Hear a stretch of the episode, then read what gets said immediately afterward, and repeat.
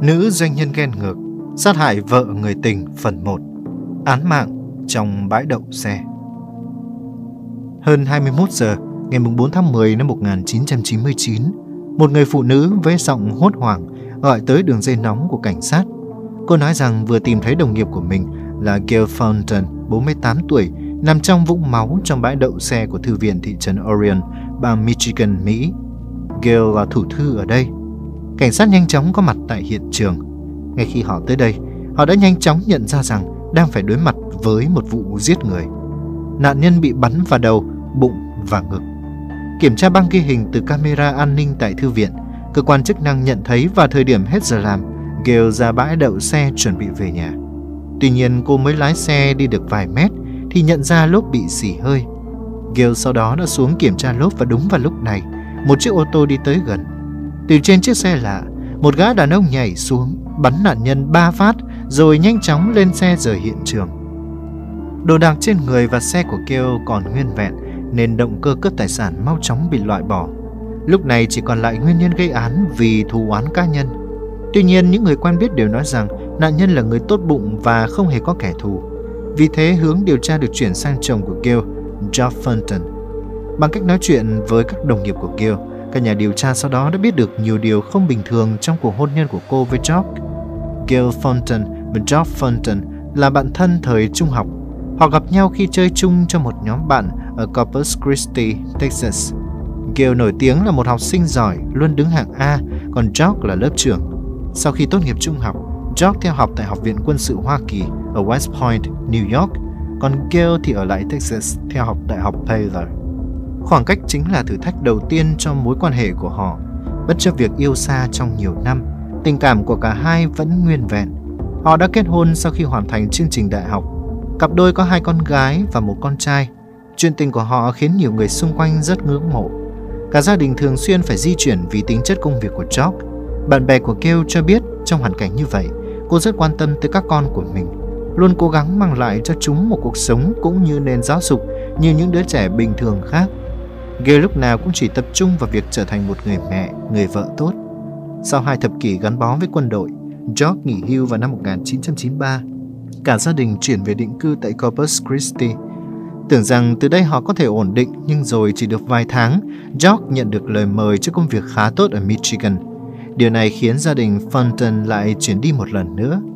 Công việc mới khiến George thường xuyên đi công tác xa. Lúc này các con đều đã lớn, Gail liền nhận một công việc tại thư viện địa phương. Bên ngoài gia đình Fulton có vẻ rất hạnh phúc, nhưng điều này không tồn tại được lâu khi Job bắt đầu ngoại tình với một nữ doanh nhân tên là Donna Trapani. Nỗi buồn kẻ thứ ba Công việc mới khiến Job Fulton thường xuyên đi công tác xa nhà. Khi Job nhận nhiệm vụ ở Florida, Gail Fulton, vợ anh cũng đồng ý rằng tốt nhất là anh nên tạm thời ở lại đó và thỉnh thoảng về thăm nhà. Lúc này các con đều đã lớn, Gail liền nhận một công việc tại thư viện địa phương.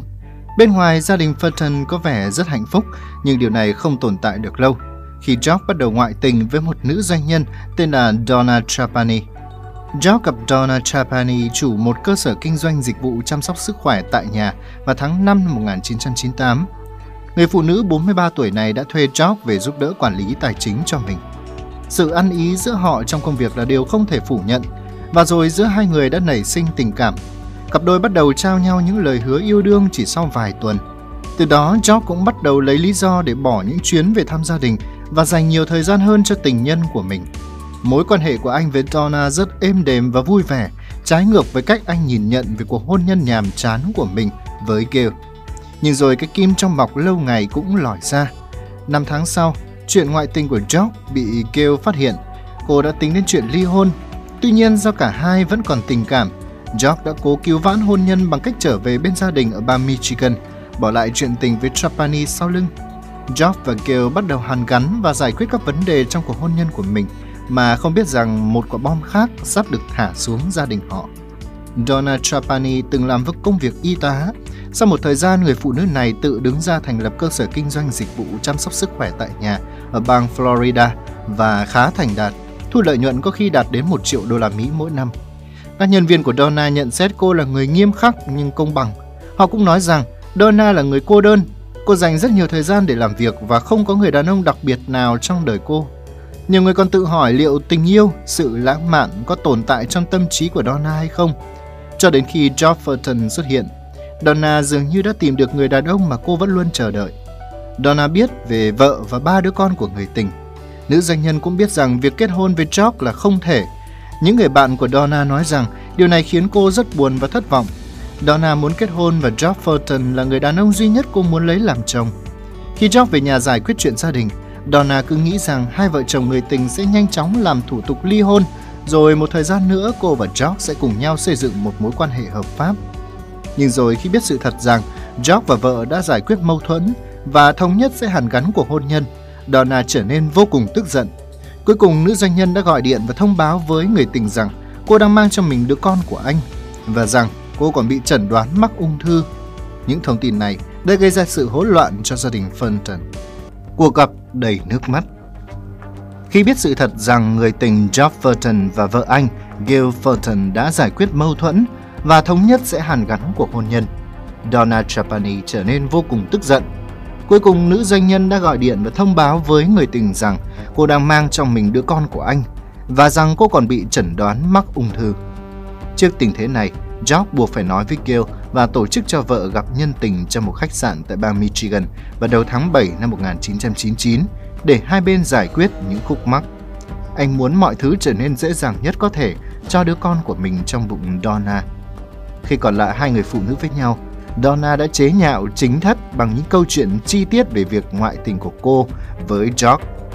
Điều này đã khiến Gail phải rời khỏi khách sạn với khuôn mặt đẫm nước mắt. Sau cuộc gặp, Gail dù rất đau khổ nhưng vẫn bao dung và muốn cho chồng thêm cơ hội. Cô đồng ý sẽ nhận nuôi đứa bé nếu Donna không may qua đời vì ung thư. Nhưng rồi cuối cùng chính Gail lại phải bỏ mạng trước khi kịp thực hiện dự định này. Điều tra vụ án mạng, ban đầu cảnh sát xem xét George là nghi phạm chính, nhất là khi người tình của anh đang mang thai. Jock khẳng định thời điểm xảy ra vụ án đang ở nhà với con trai 17 tuổi. Chứng cứ ngoại phạm này được người con trai xác nhận. Jock nói đã chấm dứt quan hệ tình cảm với Donna Hiện hai bên chỉ liên lạc khi bàn chuyện công việc. Sự nghi ngờ của điều tra viên liền chuyển hướng vào Donna Trapani. Được cảnh sát hỏi, Donna nói không dính líu tới cái chết của Gil. Dữ liệu nhà mạng di động cũng xác thực người phụ nữ này đã ở bang Florida tại thời điểm xảy ra vụ án, cách hiện trường hơn 1.600 km. Lúc này băng ghi hình từ camera an ninh tại thư viện cũng được trích xuất và giao cho cảnh sát.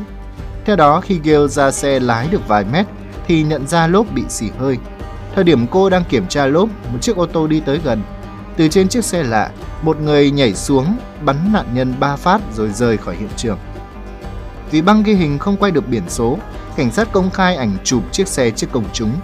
Ít lâu sau, nhân chứng gọi tới cho biết đã nhìn thấy ba người ở trong xe, người lái là phụ nữ. Cuộc điều tra lúc này càng trở nên khó khăn, cả George và Donna đều có bằng chứng ngoại phạm. Gail lại không có kẻ thù, và chắc chắn vụ án mạng không phải là một hành động bạo lực ngẫu nhiên. Tháng 11 năm 1999, bước đột phá của vụ án xuất hiện khi cảnh sát nhận được cuộc điện thoại của một người đàn ông trú tại bang Florida. Người gọi nói bạn gái cũ Sibyl Budget, đã tham gia vào vụ án mạng cùng bạn trai hiện tại Patrick Alexander. Trùng hợp thì Batchet từng làm y tá trong trung tâm chăm sóc sức khỏe của Donna Chapani. Khi được cảnh sát tìm gặp trực tiếp ở bang Florida, Donna Chapani mang bụng bầu đối đáp cẩn thận từng câu hỏi trong cuộc phỏng vấn dài 7 tiếng.